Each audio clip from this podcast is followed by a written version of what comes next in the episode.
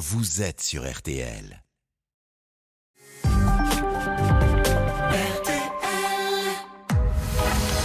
22h minuit, Parlons-nous. avec Cécilia Como sur RTL. Bonsoir à toutes et à tous, c'est Cécile Como et je vous souhaite la bienvenue dans Parlons-nous pour deux heures de partage et de confidence.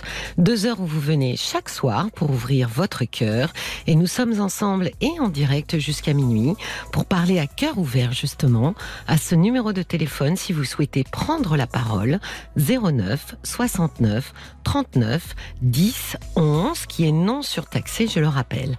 Alors en cette veille de long week-end pour ceux qui la chance de faire le pont, je vous propose de dénouer avec moi ces fils parfois bien serrés qui s'entrelacent au gré de nos pensées et finissent par composer ces fameux nœuds au cerveau, ces prises de tête qui peuvent être notre lot quotidien.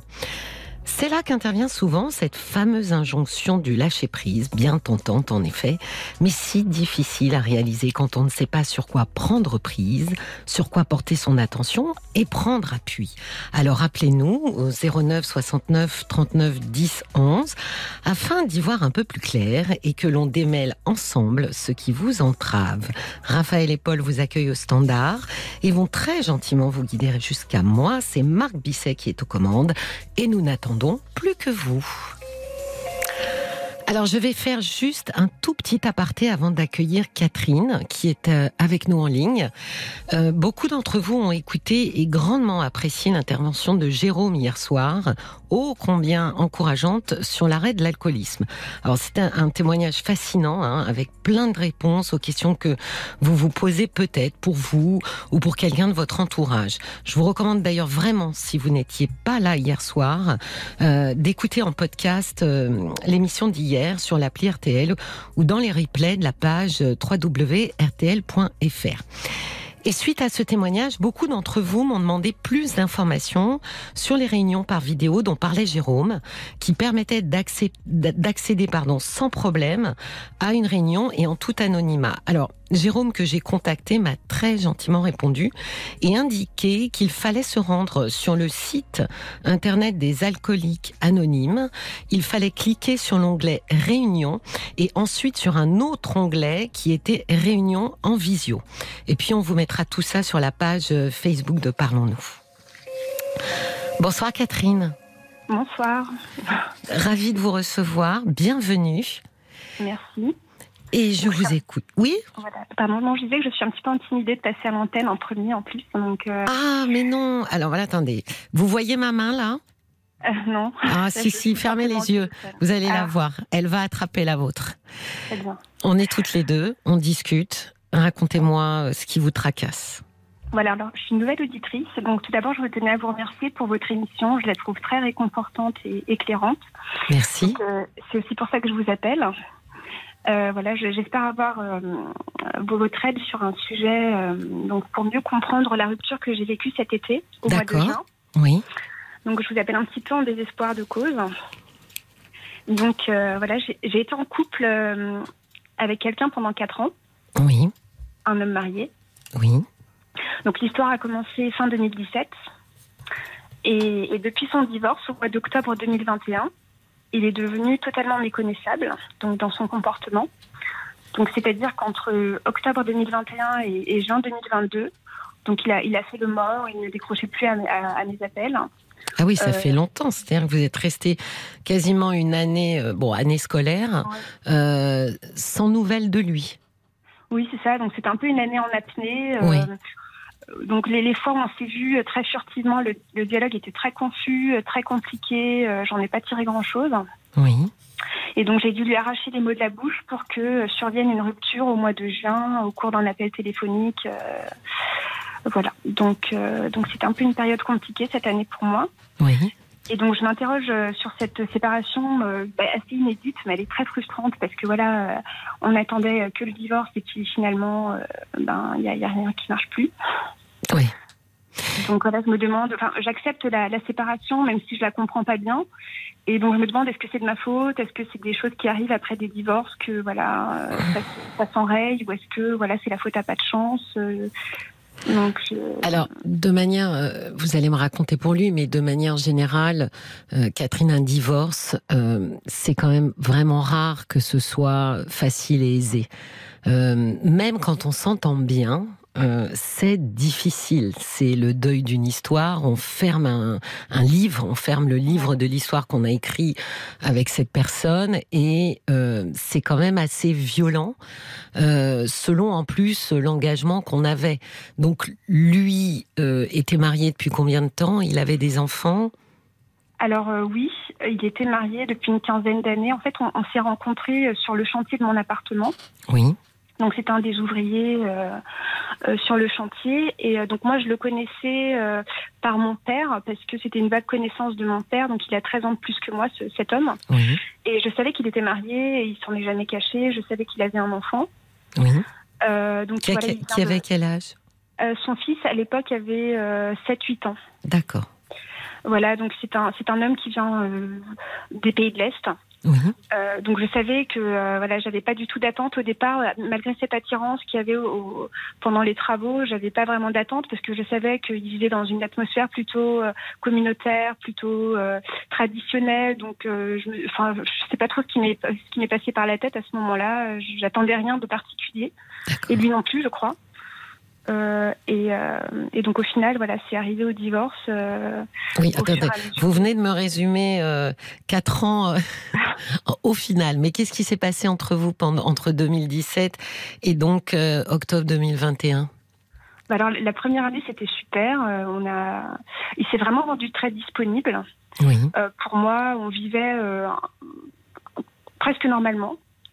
Euh, donc parfois j'avais un peu de peine pour sa femme parce que je pense qu'il se trouvait un peu dans une euh, dans, dans une situation où la femme à mon avis était très vite au courant, euh, mais elle fermait les yeux en espérant que ce soit voilà une crise de la quarantaine. euh, Est-ce qu'il- est-ce que euh, vous avez euh, euh, réussi à savoir euh, euh, ben, pourquoi pourquoi lui avait besoin euh, de cette autre histoire ou pourquoi est-ce que euh, finalement il, il était euh, tombé amoureux de vous? Est-ce que vous en avez discuté ensemble? Oui, on parlait beaucoup de ça effectivement. Lui, donc, euh, bah, c'est- s'était marié euh, avec euh, avec sa femme au bout de sept ans et euh, donc c'était un petit peu euh, voilà la, la femme au foyer. Euh, je pense qu'il voyait plutôt chez moi la, la fantaisie, un peu le- la liberté. On, on sortait beaucoup, on faisait plein de choses un peu futiles euh, qu'il qu'il avait pas chez lui parce que chez lui c'était très très organisé. euh, il y avait la tambouille, etc. Moi, j'étais pas du tout ce, ce genre de femme. Et en plus, voilà, le décalage culturel et le décalage d'âge faisait que Oui. voilà, je, moi, je n'ai pas, j'ai pas été éduquée comme ça, je Oui. dirais. Et je pense que oui, effectivement, il a cherché cette, euh, cette, ce souffle, je pense. Oui, oui, sûr. On en a parlé longuement. euh, on- on- C'était très fusionnel, on se disait vraiment. Donc il y avait les, les problèmes de la langue parfois. Il a fait aussi beaucoup d'efforts pour apprendre le français. D'accord. Donc euh, il y avait ce décalage aussi à la fois donc euh, de euh, intellectuel, je dirais, qui faisait qu'on n'avait pas tellement la même vision des choses. Oui. Qu'est-ce qui vous a plu euh, justement chez lui au fur et à mesure où vous avez appris à le connaître? Je sais, je, euh, je ne sais pas. Je pense que c'était lui en entier. Je le trouvais toujours charmant. Euh, il traînait parfois par chez nous euh, avec mon père. Je l'ai toujours trouvé très charmant. Oui. Euh, je pense que c'était vraiment une attirance physique. Je sortais d'une relation euh, euh, à ce moment-là où j'étais en couple avec quelqu'un que, qui ne me plaisait pas tellement physiquement. Oui. Et donc là, vraiment, avec, avec cet homme, j'ai retrouvé vraiment l'attraction physique en premier lieu. Oui. Et euh, peut-être que effectivement, c'était un peu grisant de savoir qu'un homme marié s'intéressait à nous. euh, peut-être Ah oui, vous, vous avez fait ce, euh, ce- j'allais dire ce chemin réflexif, c'est-à-dire que vous êtes vous êtes posé ce, j'imagine après d'ailleurs ou peut-être pendant ce genre de questions de se dire il y a quand même une partie de moi qui effectivement est est, est- est très flattée et grisée par le fait que cet homme très beau s'intéresse à moi. Oui, oui, ben, je, on en parlait souvent. Euh, je, je, lui disais que je, voilà, j'essayais de, de, comprendre toutes les causes. Je voulais pas que si par, par malheur ou par bonheur, il, il, laissait tomber sa femme. Je voulais être sûre que, que j'avais vraiment de, euh, des vrais sentiments, que tout, tout ce que je faisais euh, envers lui était, était justifié. Enfin, je voulais pas. Voilà, je réfléchissais beaucoup en fait à, à ce que pouvait engendrer cette, cette relation. Est-ce que je le voulais Qu'est-ce que je cherchais dans, dans cette relation ah oui, oui. J'avais tout le temps de réfléchir quand j'étais seule. Mmh. Les moments où lui était dans sa famille. Et c'est vrai que je me posais plein de questions. Euh, voilà, la solitude me fait me poser plein de questions sur ça. Oui. D'autant que vous avez raison, hein, c'est juste de, de réfléchir effectivement sur qu'est-ce qu'on éprouve euh, en fonction de ce que cette personne va, va laisser derrière elle. quoi. Est-ce que c'est effectivement euh, parce qu'il est marié et que c'est transgressif que ça me convient ou euh, est-ce que parce que cet homme me convient et j'ai envie d'écrire une histoire avec lui? Oui, c'est mmh. ça surtout qu'il avait son enfant, sa femme qui euh, donc qui était pas très dépendante, enfin elle était très dépendante de son mari, donc moi je voulais pas non plus mettre à mal toute une famille, euh, euh qu'elles doivent rentrer dans son pays. Enfin j'avais peur aussi de de déclencher quelque chose comme mmh. ça. Comment comment il en est arrivé euh, en, en, en octobre 2021 à finalement divorcer? Alors, comme je vous disais, la première année, ça s'est très bien passé entre nous. Euh, donc, on, on s'est, on s'est retrouvés, euh, on a fait des vacances ensemble à mi-chemin entre son pays et, et la France. Donc, on s'est retrouvés à Budapest. et, euh, et, donc, c'était des vacances incroyables d'une semaine. C'était génial. Donc, on, on, vivait vraiment pleinement les choses. Et, et j'étais vraiment au, au, départ très gênée vis-à-vis de sa femme. Oui même si euh, passé euh, passé la première année, c'est vrai que j'en avais aussi plein le dos de plein de, cette situation et que je commençais à être jalouse et que je, je ne voyais plus du tout à cette femme aucune légitimité puisqu'elle était au courant et qu'elle acceptait. Enfin, pour moi, c'était normal qu'elle continue de souffrir et j'en avais marre de souffrir et, donc à la fin, voilà, je tombée dans tous les travers de la relation euh, avec un homme marié, c'est-à-dire que je me suis pas mal aussi de, voilà, je me rendais disponible pour lui, donc je me suis beaucoup isolée socialement. Oui. Euh, il y avait l'histoire avec mon père, j'avais peur qu'il découvre ça aussi. Oui. euh, donc il y avait plein d'interdits de tous les côtés. Et, euh, et c'est vrai qu'au fur et à mesure, euh, voilà, il y avait des disputes. Et, Liées à votre jalousie? Oui. Oui, oui euh, c'était surtout moi. Lui ne voyait pas le mal de d'être avec moi et d'être encore marié avec sa femme, d'être avec sa femme. C'est normal, Catherine, parce que vous, vous êtes, euh, comment dire, vous avez défini sa femme comme rivale. Donc vous êtes entré en rivalité euh, avec elle. Euh, lui n'était pas du tout euh, dans, dans, dans, dans, cette posture-là. Donc il ne pouvait pas effectivement comprendre la, la, la, violence, hein, parce que quand on est en rivalité effectivement avec une autre femme, on peut se sentir à l'intérieur extrêmement violente. Mais vraiment, je, je, ne le comprenais plus du tout parce que bah, sur le papier, j'étais plus jeune. Euh, je pense que je correspondais beaucoup mieux à ce qu'il recherchait à ce moment-là, donc c'est-à-dire la femme indépendante, euh, voilà, la femme, pas la femme au foyer en tout cas. Oui. Et euh, j'avais un métier où j'étais très épanouie et, et, il le voyait, enfin il voyait que j'avais beaucoup de, euh, j'étais bien entourée, etc. Que j'étais quand même quelqu'un de socialement attractif et, et, et je comprenais pas pourquoi, malgré tout ça, je me sentais inférieure, moins bien que sa femme. J'avais l'impression d'être moins que rien, malgré tout en fait, malgré le fait que voilà qu'il la trompe, qu'il soit tourné vers moi, je, je me sentais vraiment comme une intruse et comme une personne inférieure vraiment, j'avais un complexe d'infériorité euh, qui me faisait me sentir mal dans cette relation. Oui, mais il y a aussi que sa femme parlait sa langue, c'est ça? Oui. Oui, donc ils partageaient une même culture. C'est vrai. Euh, ce qui est pas rien. Hein. On a toujours tendance à, à vraiment sous-estimer euh, la fameuse barrière de la langue, mais des mots, euh, les mots transcrivent notre, nos idées. Donc c'est pas rien une langue. Et puis il y a la culture. La culture, c'est l'humour, c'est ce qu'on a partagé ensemble. Et puis ils avaient un enfant aussi ensemble. Ah. Donc je pense souvent, et je l'entends hein, souvent, Catherine, que euh, quand on est avec un homme euh, euh, comme ça dans la clandestinité, ce qui rend souvent les femmes, euh, ce qui les, les fait se sentir un peu euh, inférieures, c'est qu'elles ne sont pas, elles n'ont pas donné d'enfant à cet homme-là, et elles attribuent à la femme qui a donné euh, un enfant beaucoup de pouvoir. Oui.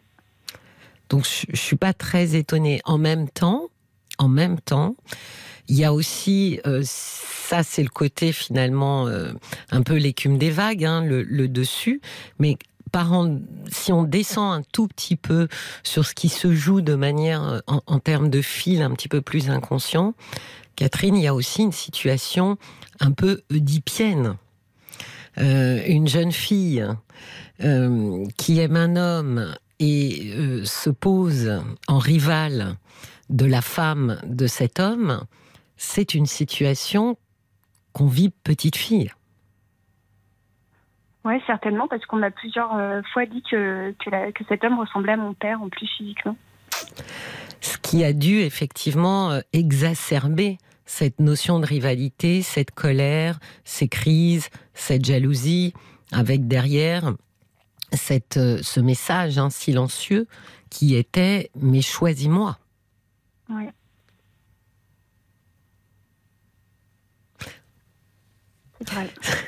Bon, donc du coup, euh, vous m'expliquiez comment il en est arrivé à divorcer en octobre 2021. Vous me disiez la première année super, et puis ensuite je deviens extrêmement euh, jalouse, donc forcément. alors euh, j'étais, euh, j'étais, oui, mal de, de, plus en plus mal dans ma peau.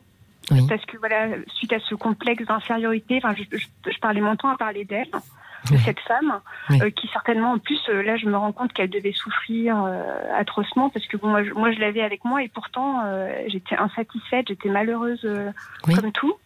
Donc je comprenais pas ce qui m'arrivait. Et, euh, et, donc ensuite, euh, il y avait plein de choses. Voilà, le Covid est arrivé, et puis euh, et puis le, fait qu'il reste aussi confiné chez lui, etc. Je trouvais pas ça normal qu'on se pose même pas la question de de peut-être, enfin, qu'il passe chez moi au moins le temps du confinement, de pas me laisser toute seule. Donc, toutes, les, toutes les, les, les, configurations, toutes les situations prêtaient, voilà, étaient des excuses pour, pour, pour se disputer. Et euh, alors, si je dis pas de bêtises, ensuite, en, septembre 2020, oui. euh, je suis tombée enceinte. Oui. Et donc, euh, donc j'ai pas gardé l'enfant. Euh, on voulait tous les deux, je pense qu'on était tous les deux contents, mais euh, voilà, moi, je, pour moi, j'acceptais pas d'avoir une grossesse avec euh, avec tout ce dans toute cette situation là, avec cette femme qui menaçait de l'autre côté de se suicider, ah oui. enfin, mon père qui n'était pas au courant. Je voulais qu'on soit un couple crédible et de pas annoncer une, un, couple, officiel en même temps. Voilà, et je voulais pas, voilà, je voulais pas être un couple pathologique avec voilà, je je suis avec sa connaissance et j'ai un enfant et je voulais pas, je voulais qu'on soit pris au sérieux, donc faire les choses petit à petit donc j'ai j'ai voilà, mis un terme à cette grossesse. Et aussi, je pense que je voulais un peu le punir de ne pas avoir fait. Euh, voilà, de pas, de pas vous avoir choisi. Oui. Oui. Et donc là, à partir de là, je pense que je, me suis aussi effondrée euh, psychologiquement. Euh, c'était compliqué. Je pensais pas que ça allait être aussi traumatisant. D'avorter? Oui, même si c'était médicamenteux et que voilà, je, mais quand même, voilà, quand même, ça m'a, ça m'a bouleversée. Comment il, euh, comment il l'a vécu lui? Bah, À la fois cette grossesse et à la fois ce choix euh, de ne pas garder, euh, de, ne pas garder cet enfant. On, en a très peu parlé en fait. Je, lui ai dit que il était d'accord avec moi. Mhm. c'est même lui qui m'a parlé de, de la solution médicamenteuse. Moi, je pensais que c'était un avortement, enfin, avec la chirurgie, etc. Oui, oui. Donc il me l'a juste dit à titre informatif, mais euh, c'était pas du tout pour m'influencer. Et, moi, voilà, pour moi, euh, face à la panique, euh, voilà, je voulais pas de scandale et, et j'ai arrêté. Mais on n'en a pas plus parlé que ça. Lui trouvait que d'en parler, ça remuait le couteau dans la plaie, et qu'on hmm. souffrait déjà assez. donc il en a peu parlé, oui. Qu'est-ce qui s'est passé ensuite? Parce que du coup, c'est Effectivement, j'entends, hein, Catherine, qu'on est loin de cette première année euh, merveilleuse et, divine. Hein. Donc en septembre, en fait, c'est aussi le moment. Donc je pense que quelques semaines avant euh, que je fasse un test de grossesse, il avait quitté son, foyer. Oui. Donc il était parti. Euh, il voilà. Je pense que c'était un, un, soir où je l'avais énervé. Il est rentré chez lui, il a pris ses affaires et il a quitté. il a quitté son domicile. Et il s'est installé où? Chez des amis. Pourquoi il s'est pas installé chez vous? Alors, euh, c'est ce que, enfin, il m'en a même pas du tout parlé. Euh, on n'a pas, on s'est pas du tout concerté. Et, euh, et, je trouvais ça aussi étrange qu'il ne propose pas Mais c'est seulement après que j'ai compris finalement que c'était beaucoup trop tôt et qu'on avait trop de blessures à penser Mm. et que que voilà, c'était pas. Mais moi, je- j'y tenais absolument qu'il emménage avec moi, surtout qu'avec l'avortement qui est survenu juste après, j'avais besoin de Oui. de sa présence. Mais alors, Euh, comment vous avez accueilli euh, la nouvelle euh, quand vous avez appris qu'ils étaient installés chez des amis? Bah, j'étais un petit peu soulagée qu'il il soit pas, il soit plus là-bas avec, avec Oui. sa femme. Mais, euh, mais voilà, je, je, je, comprends, je crois que j'ai compris à ce moment qu'il y avait quelque chose qui était en train de, voilà, de, de nous séparer. Parce que voilà, il n'a Mm. pas choisi de venir chez moi pour autant. Alors, séparé, je ne sais pas, Catherine, mais je pense qu'effectivement, à ce moment-là, euh, vous avez effectivement compris que vous n'étiez pas vraisemblablement euh, totalement alignés l'un et l'autre sur ce que, un, sur ce que vous viviez au moment, au moment même, déjà, et deux, sur euh, la manière dont vous vous projet- projetiez ensemble. Oui, c'est vrai, mais je crois que moi, je, je réfléchissais beaucoup plus à tout ça. J'essayais vraiment de conscientiser tout ça. Je me disais que voilà, comme comme c'était un homme qui avait toujours fait vivre sa famille, qu'il ne se voyait pas emménager chez moi, être entretenu. euh, Je pense qu'il a, il a aussi eu des, euh, un raisonnement comme ça. En fait, il voulait pas être dépendant d'une femme. euh, Surtout qu'il y avait des, un peu des sautes d'humeur, parce que voilà, c'est vrai que je lui ai reproché tout et tout, tout, tout le temps. Donc, je pense qu'il voulait aussi se mettre à l'abri des disputes. Et je pense que pour lui, c'était compliqué de, de, de se mettre, de vivre au crochet d'une femme, je pense. Parce que j'avais acheté mon appartement, voilà, j'étais autonome financièrement. euh, je, voilà, j'acceptais rarement qu'il me finance quelque chose, donc je pense qu'il euh, avait aussi un malaise dans le mode de vie. Oui, il n'était pas très à l'aise non plus. En, en même temps, ce, comment dire, cette farouche indépendance euh, pouvait certainement le mettre un peu mal à l'aise.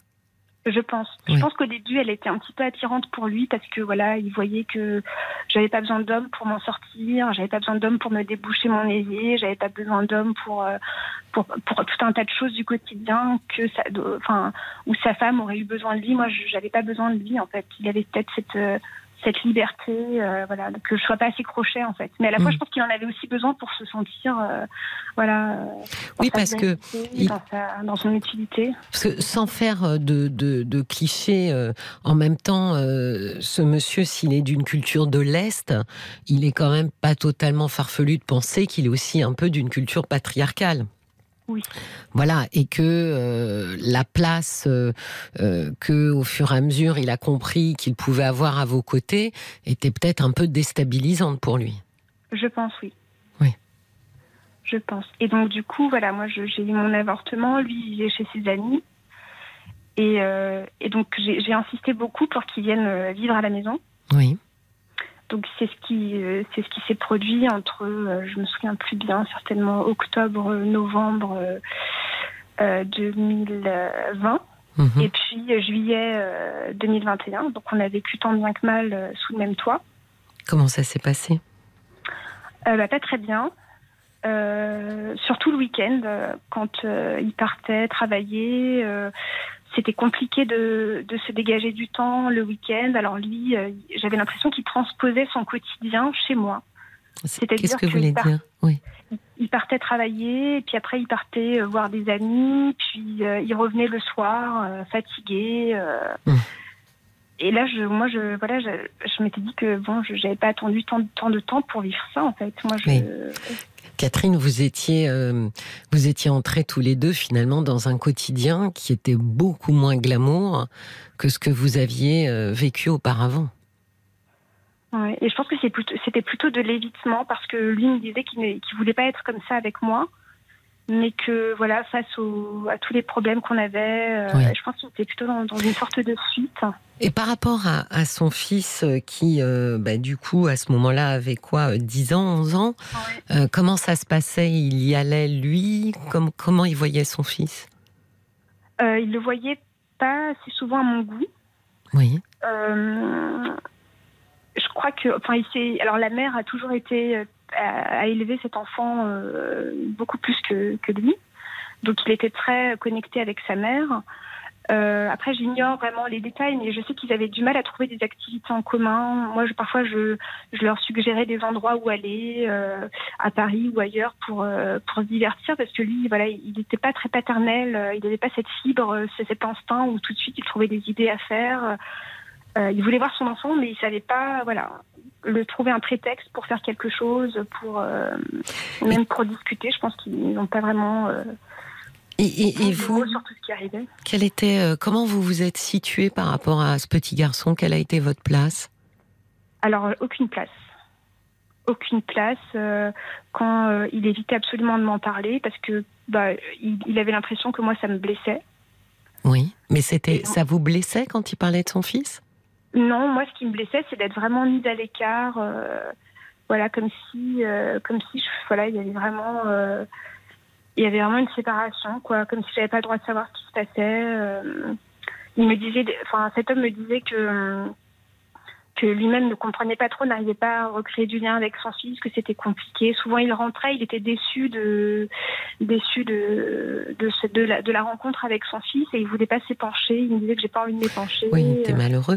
Où est-ce qu'il recevait Son fils dormait un peu, euh, euh, pas chez vous, j'imagine? Où est-ce Non, pas du tout. Moi, je, je l'ai vu à une seule, heure- à une seule occasion euh, à l'hôpital. Enfin, j'allais, j'allais emmener mon chat aux urgences et, et donc il a, il a pris son fils qui était dans la voiture. euh, Il a, il a pris directement pour aller aux urgences avec, avec le chat. Donc c'était vraiment une situation. Euh, c'était pas une rencontre officielle, quoi. C'est juste, euh, voilà, j'ai juste eu besoin d'un transport. Donc, il avait quand même, euh, vous dites euh, qu'il était déçu que ça se passe mal. Enfin, j'ai l'impression qu'il était quand même aussi, euh, comment dire, euh, assez malheureux, assez euh, cette séparation finalement. euh, je vais le dire un peu brutalement, euh, Catherine, pardonnez-moi, mais il avait perdu, euh, il avait perdu le lien avec son fils finalement, ses parents. Oui, Oui. je pense oui. C'est un lourd tribut peut-être euh, pour lui. Alors euh, moi, je, moi de ce que je voyais, c'est que déjà il était très peu, euh, il était très peu même du temps où euh, où il était en couple Oui. avec sa femme. Je le voyais très peu me parler de son fils. Il savait très peu de choses sur les intérêts de son fils. Au moment de faire des cadeaux à Noël, il savait pas non plus quoi acheter. Enfin, c'était vraiment le père. euh, il n'était pas très investi. voilà. Et Mm. moi, moi, j'avais aussi peur de, de fonder un foyer avec lui parce Mm, que mm. je- c'est pas l'image que je me fais d'un père, euh, d'un père. Ben oui. je- Je vais espérer que voilà, peut-être que c'était parce qu'il n'était pas à l'aise dans sa famille, que que peut-être voilà, le, le fils était peut-être euh, trop timide, trop euh, trop dans les jeux vidéo, peut-être que j'essaie de me de me rassurer comme ça, mais c'est vrai que moi ça me ça Pourtant, m'inquiète un petit peu pour le ouais. futur. J'allais vous dire, pourtant, Catherine, vous aviez une fenêtre euh, qu'on n'a pas toujours, hein, effectivement, qui, qui permet aussi de voir l'investissement parental de quelqu'un dès lors qu'il a euh, des enfants d'un premier mariage. Oui, c'est vrai. C'est hum, voilà, moi je, je- suis comme vous, je, ne, je ne dis pas que voilà, ça signe un comportement, etc. Mais malgré tout, c'est quand même euh, une, un accès, un, oui, une fenêtre sur euh, une manière d'être en tant que parent qui peut être quand même un peu informative.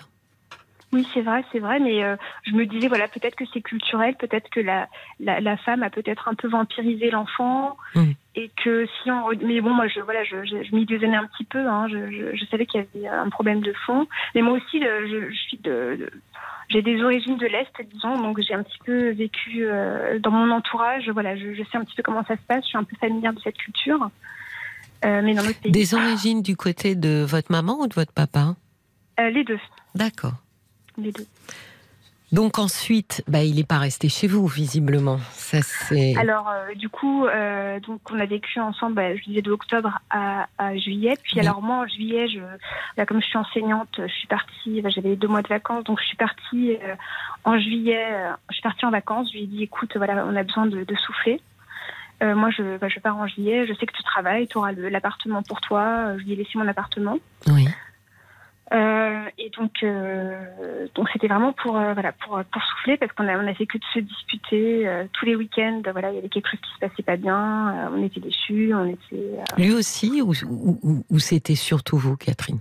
Je pense que c'était surtout moi et lui avait de la rancœur accumulée. Ben oui, parce que finalement, euh, si on regarde les choses de très haut, euh, vous étiez quand même beaucoup dans le reproche Oui. et dans la critique. Énormément. Oui, donc euh, j'imagine euh, comment le ressentiment, en général, le ressentiment, voilà, il, il prend appui souvent sur euh, sur ce genre d'éléments. Oui.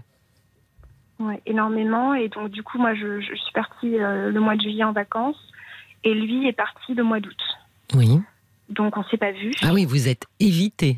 Voilà, on s'est Ouais. évité. Alors, lui, euh, il savait que je rentrais. Alors, je me souviens plus bien, c'était l'été dernier. Il savait que je rentrais fin, fin juillet. Et il est parti exprès le jour d'avant.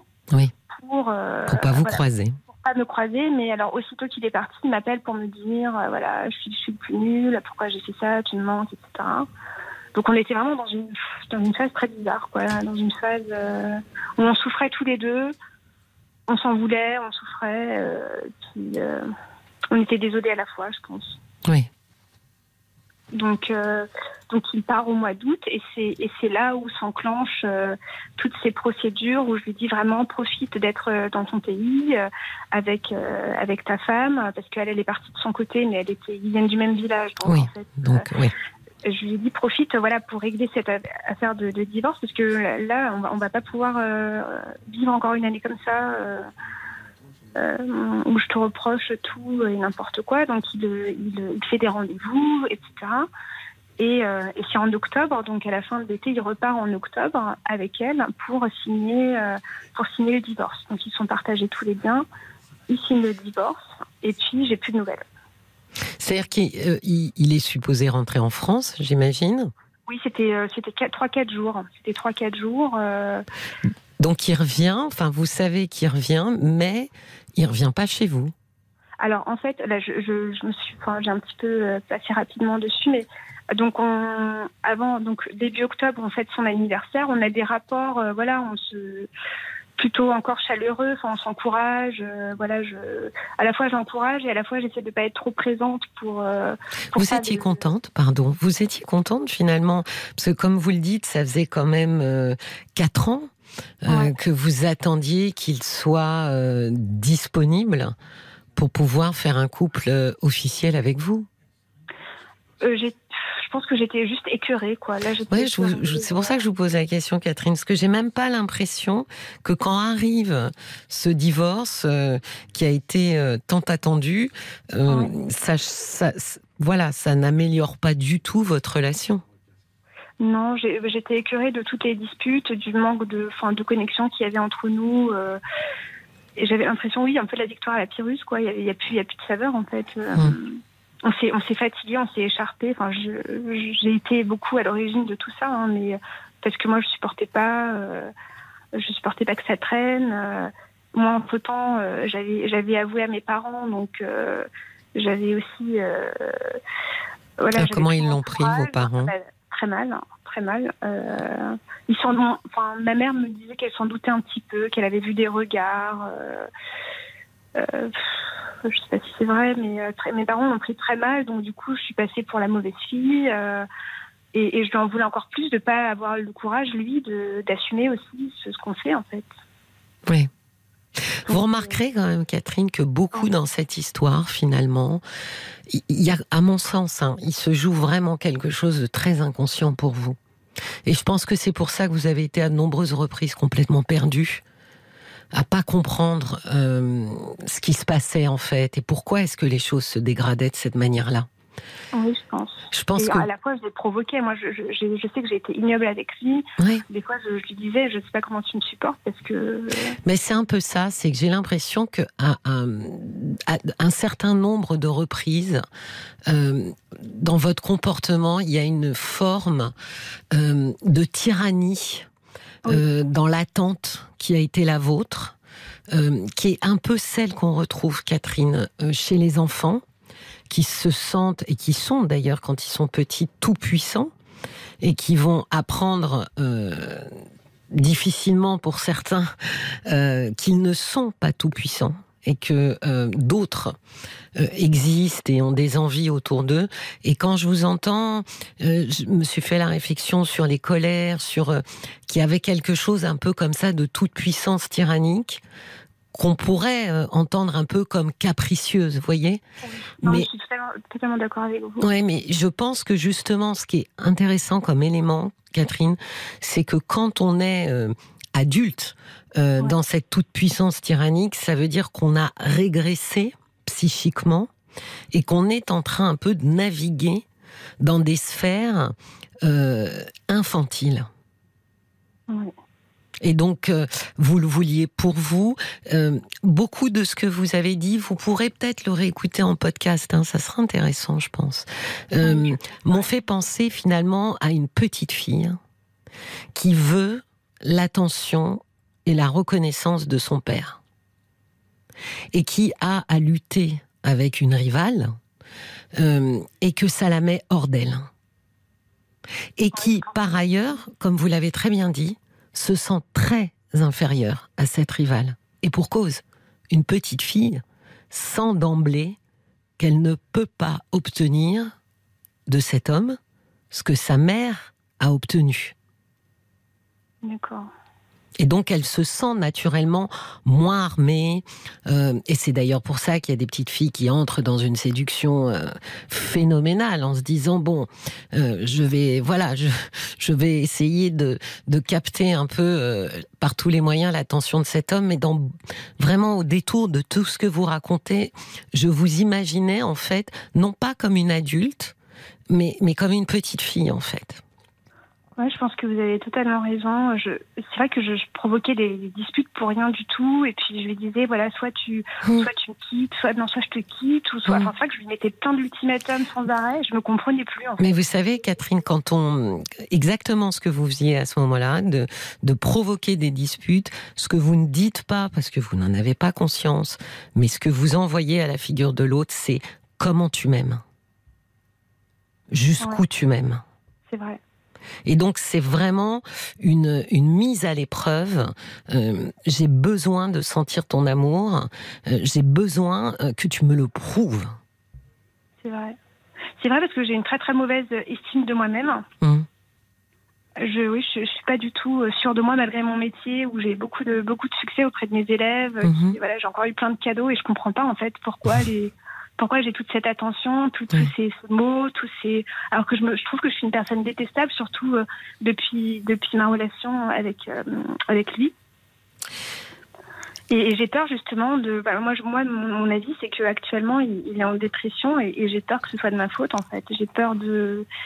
J'ai peur qu'il soit pas assez armé pour s'en sortir, euh, pour chercher de, l'aide, parce que je pense qu'il doit se dire non, mais voilà, la seule vraie force, c'est dans les bras, c'est pas dans la tête.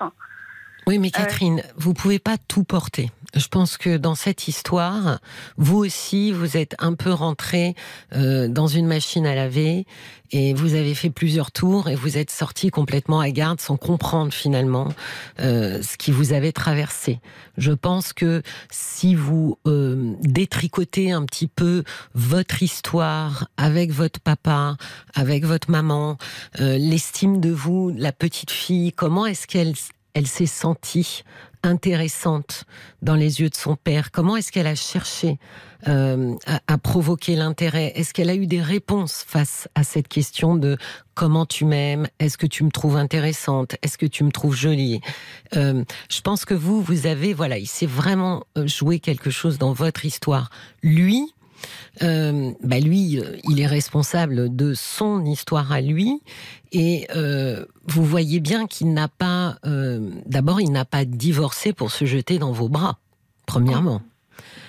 Donc vraisemblablement, même si il se demandait encore aujourd'hui pourquoi est-ce qu'il avait divorcé, comment dire, on ne force pas quelqu'un à divorcer. Vous, vous étiez tyrannique, vous étiez euh, en demande. Bon, il aurait pu simplement aussi vous dire bon, maintenant ça suffit, laisse-moi tranquille. C'est vrai il y a beaucoup d'hommes euh, qui peuvent, euh, qui le font d'ailleurs, euh, de dire bon voilà, là ça prend des proportions qui me, qui me dépassent, on arrête tout. Donc c'est pas du tout ce qu'il a fait. Donc lui, il a ses propres raisons. Peut-être qu'avec vous, il a découvert aussi une autre façon de vivre, autre chose, et que bah, d'une certaine manière, en divorçant, c'était aussi s'autoriser hein, à vivre ça. Donc lui aussi, il doit essayer de faire le travail que vous faites, de se dire mais qu'est-ce qui m'a amené à faire ça déjà? Je ne pense pas que ce soit juste parce que euh, Catherine l'exigeait, ça j'y crois pas du tout. Donc je pense qu'il a aussi des réponses euh, à ça. C'était peut-être une erreur. Bah, si c'est une erreur, il pourra euh, éventuellement en discuter avec son ex-épouse. mais je pense vraiment que non, il s'est joué quelque chose. Voyez, je vais dire quelque chose qui est peut-être un peu dur, Catherine, mais j'ai l'impression que vous vous êtes senti très connecté et je, ne suis, et je ne suis pas sûre que vous l'ayez été vraiment l'un à l'autre. Et quand je dis vraiment, c'est profondément sans histoire inconsciente qui écrivent le script et le scénario. Mhm. Oui, c'est possible. C'est vrai que je, me repasse en boucle cette, cette relation et euh, elle a dysfonctionné à plusieurs endroits, ça c'est certain. Mais c'est pour ça que je vous dis ça, parce que vous savez, alors on peut être très complice, hein, très complice avec quelqu'un, et avoir l'impression effectivement qu'on est connecté. Mais en, vérité, on se connecte à ce qu'est l'autre profondément pour ce qu'il est. Là, moi, je pense que vous vous êtes connecté à cet homme pour ce qu'il représentait. Peut-être, oui. Et qui euh, vous parlait énormément, vous séduisait énormément, mais pas pour ce qu'il était lui au fond. Peut-être, c'est une hypothèse, hein, euh, mais, mais, c'est un peu le sentiment que j'ai, vous voyez mhm. Je me dis, euh, alors, je fais pas de, de, prosélytisme, on va avoir l'impression que j'en fais, mais je me dis que si euh, vous aviez envie, en fait, de tirer un tout petit peu le fil de cette histoire, ben, je me dis que quelques séances, trois, quatre, avec un thérapeute, ben, ça serait peut-être hyper intéressant pour vous. Catherine. Ouais, je, je, projetais de faire ça cet été justement pour euh, pour, essayer de tourner la page et de me reconstruire. Ah bah vrai qu'il me manque plein de, pièces du puzzle. Je ne comprends pas pourquoi il a disparu comme ça. Ben, je pense que ça. Alors, vous en tous les cas, vous, vous aurez peut-être pas les réponses qui le concernent lui, mais je pense que vous allez euh, vraiment avoir des réponses qui vont vous éclairer, vous, sur votre comportement. Oui, c'était le plus important. Oui, oui, oui. Oui. Mm. D'accord? Oui, donc j'ai appris beaucoup de choses. Bah, je, suis très contente. C'était le but. Euh, donc euh, tant mieux, tant mieux. Je bah, vous souhaite. Je vous en prie, je vous en prie, Catherine. Je vous souhaite une, une très belle soirée. Au revoir. Jusqu'à minuit, parlons-nous. Cécilia Como sur RTL. RTL. Jusqu'à minuit, parlons-nous. Cécilia Como sur RTL. Bienvenue à vous si vous nous rejoignez sur RTL. Vous écoutez Parlons-nous, l'émission qui vous donne la parole en direct pour faire le point, prendre de la distance face à une situation compliquée. Nous sommes là jusqu'à minuit à votre écoute.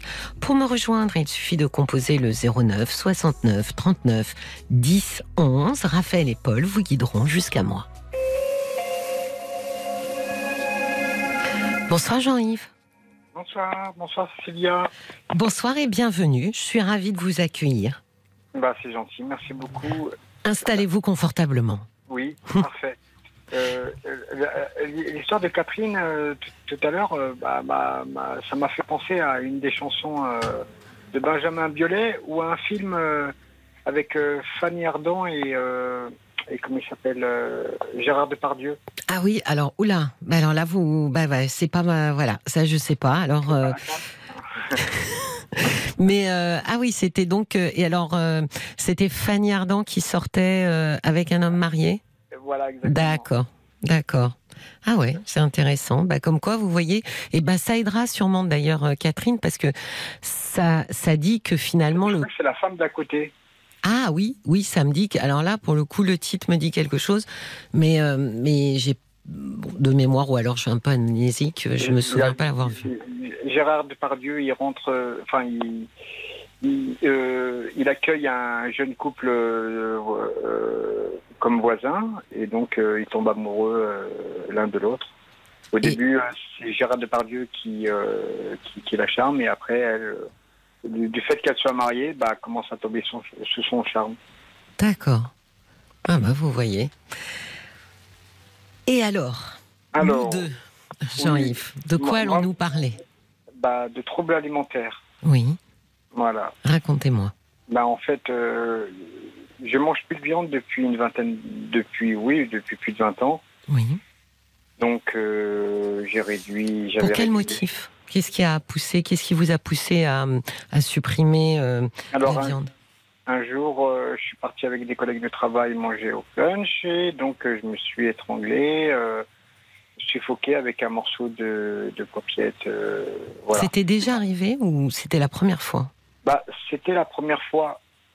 Et du coup, en fait, j'ai l'habitude de pas mâcher mes aliments, pas, pas, pas trop, deux, trois crocs, et après j'avale. Et, euh, et donc, euh, je me suis étouffé. Donc, euh, un collègue de un ami, et, il m'a pris, il m'a fait. donc, le. il m'a débloqué le. Oui, la prise, là, où on appuie Voilà, sur, oui, oui, sur oui. le ventre. Oui. Et donc, voilà, les pompiers sont arrivés, j'ai débutiné et le morceau est parti. Mais c'est vrai que, voilà, j'ai été choqué. D'accord. Donc, euh, Vous avez, alors vous êtes dit, parce que quoi? Parce que la viande finalement c'est c'est difficile à mâcher, c'est voilà, c'est c'est c'est pas pour moi parce que comme je ne mâche pas beaucoup, euh, il est fort probable que ça m'arrive à nouveau? euh, euh, oui, la deuxième partie, oui. D'accord, ça m'arrive à nouveau. C'est ça Oui. que, voilà, d'accord, j'ai eu peur. Voilà. D'accord. donc, pour réduire cette peur, euh, vu que on est seul avec ces démons, bah, j'ai arrêté de manger. euh, euh, j'ai arrêté de manger de la viande. Donc, D'accord. euh, j'ai arrêté de manger de gros, enfin des gros morceaux de viande. Après, Oui, oui. j'ai du, du pâté, le pâté de foie, ça passe, mais du pâté de campagne, parce qu'il y a des morceaux un petit peu plus épais, ça passe pas. Oui. Tout ce qui est euh, plus ou moins solide, c'est devenu voilà. compliqué. Oui. Mais exactement, c'est exactement ça. Je ne mange plus d'aliments solides depuis, euh, de- depuis que ça m'est arrivé. D'accord. Euh, de temps en temps, je fais des tests. euh, Ça m'arrive d'être, d'être, d'être bien, Oui. euh, d'avoir envie de faire à manger Oui. et, et de par exemple, de- de- d'aller chez le boucher, prendre de la viande hachée, faire une purée et mélanger tout ça, faire un mix et euh, genre un genre un hachis parmentier euh, Oui. par façon. Oui. Euh, sans mettre euh, sans mettre trop trop de gruyère parce que quand le gruyère il est trop grillé ça fait un aliment solide donc euh, on transforme ça à Oui. l'intérieur Oui. Oui. donc euh, voilà mais après c'est c'est surtout après euh, au fur et à mesure avec le temps Oui.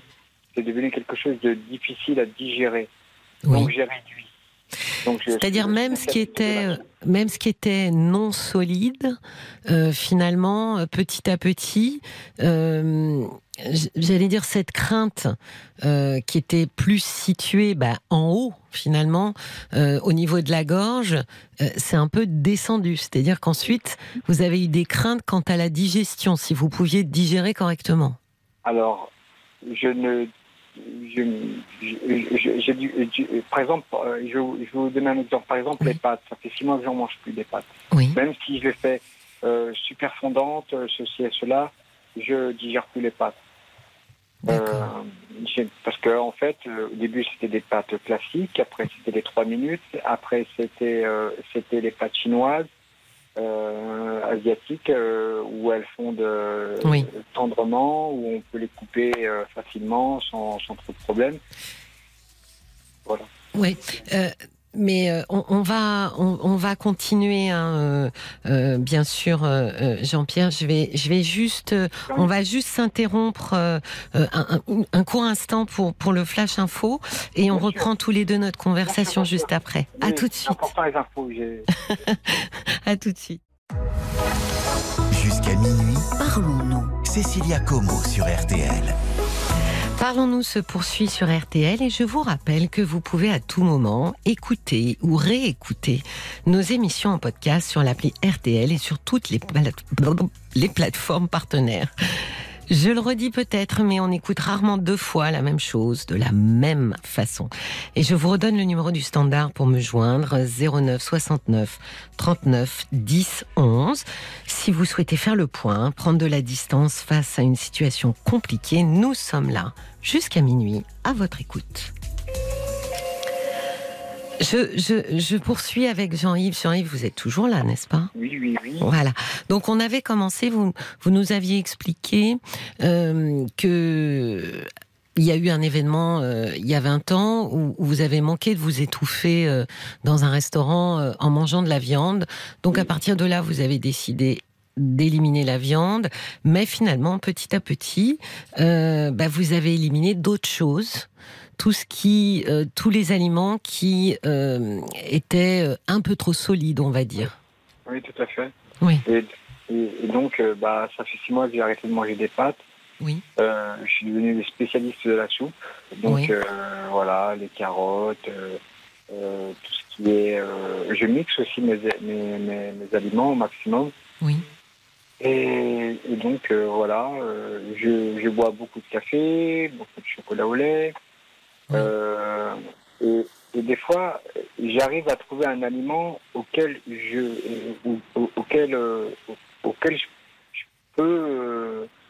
euh, ça, ça me comble pendant quelques mois, 4-5 mois. Là, Comble au niveau du plaisir, vous voulez dire? ça me comble, ça, ça me remplit, ça, ça remplit mon estomac. Oui. Par Ah, en termes de satiété, vous voulez dire? Voilà, tout à D'accord. Ça remplit, ça, ça me force.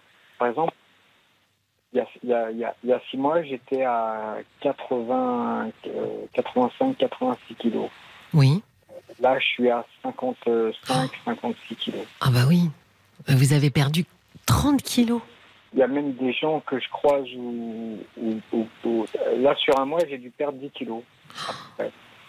Et, et- et quand je croise euh, euh, des gens qui me voient de temps en temps, ils me disent Oh, vous avez maigri euh, fortement, ceci, cela, qu'est-ce qui s'est passé? Je dis Ben écoutez, j'ai rendez-vous le 25 juillet chez le médecin, donc on verra ce qui.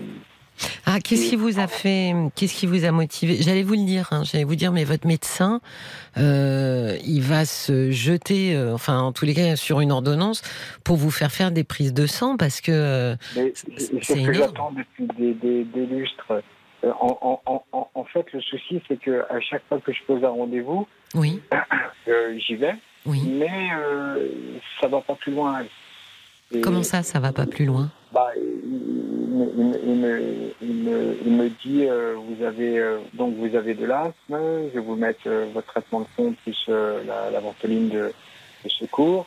Et ensuite, euh, bah, il me dit rien, il me dit c'est normal. euh. Mais vous lui avez dit, euh, vous lui avez parlé de votre alimentation, euh, Jean-Yves?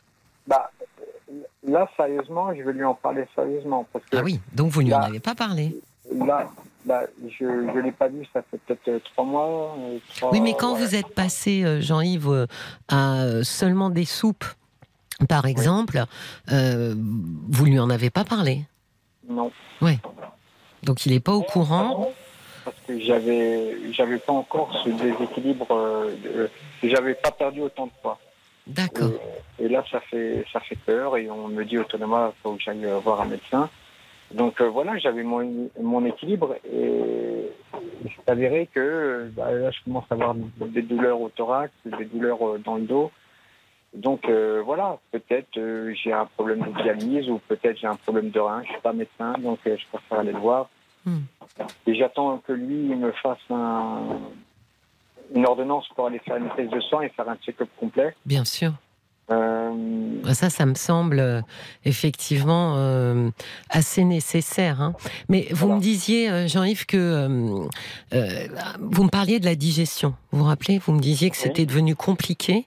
Qu'est-ce qui est compliqué?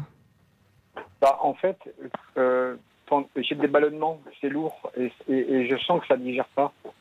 Et, euh, par exemple, la dernière fois, j'ai testé, euh, j'ai- mis un seau à côté de, à côté de moi Oui. et, et donc j'ai mangé un Pims, Pims orange, Oui. un truc classique. hein, voilà, j'ai mangé doucement, ceci et cela.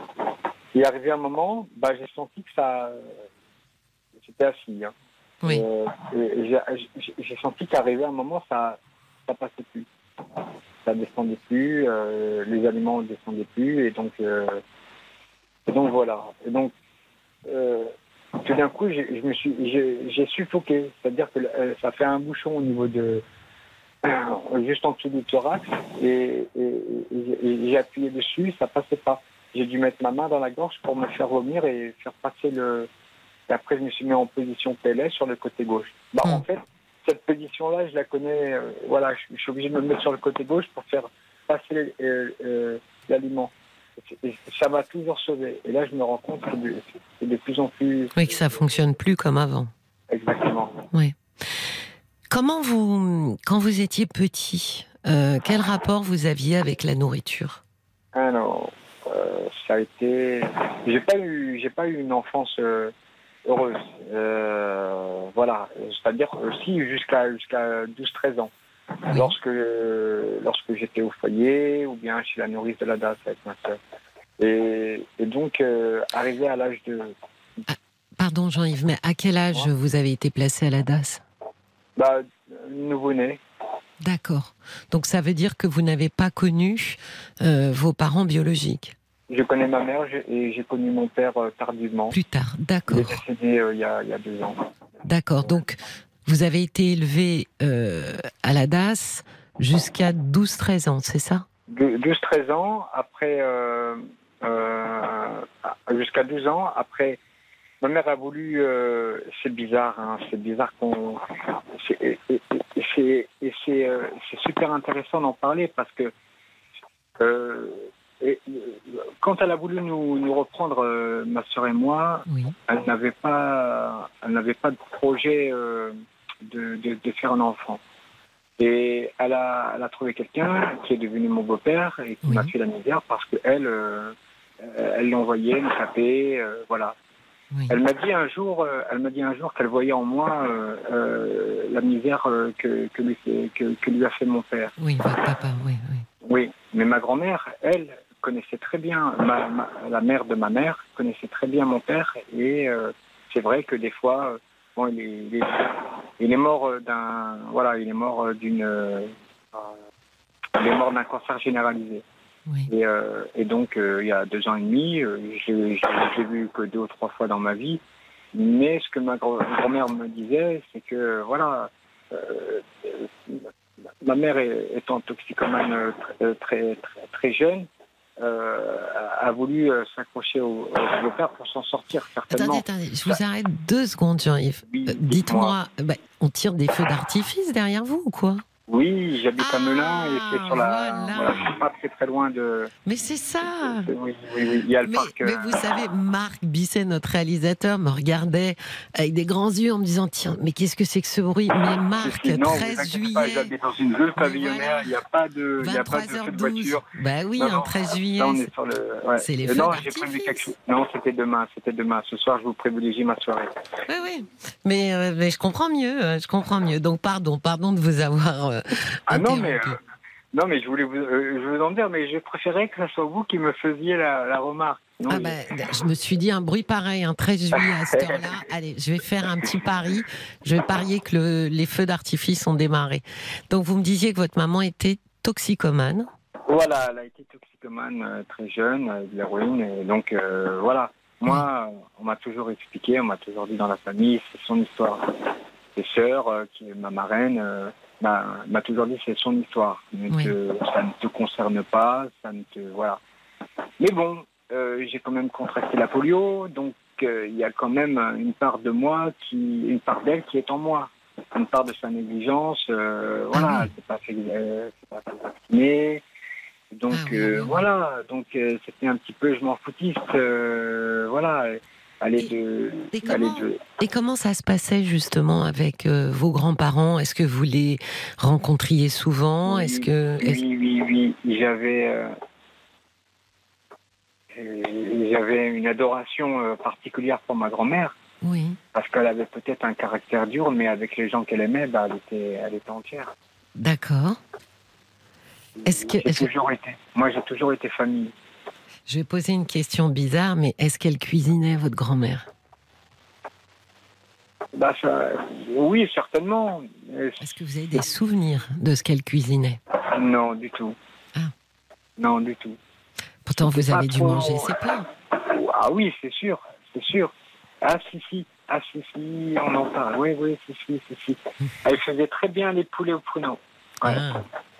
Et donc, vous- vous- c'était un plat que vous adoriez? Ça vous vaut Bah. l'odeur, par exemple? Vous savez, euh, on, on- voilà, on, se souvient d'une odeur euh, de. Bon, alors, je vais pas Oui. paraphraser Marcel Proust hein, et sa petite Le Madeleine, petit- mais euh, la, la peau du poulet euh, qui, qui, qui braise dans le four, oui, le goût de la sauce mélangée avec l'huile d'olive, oui. les, le goût des pommes de terre. Non, les, les saveurs, je les connais par cœur parce qu'en fait, je, j'hérite, je crois que j'ai hérité de ma grand-mère sur, sur, sur les plats parce que mm, je, peux très bien faire un repas pour, euh, pour 5-6 euh, 5-6 personnes oui. alors qu'on n'est que deux ou trois euh, être présents.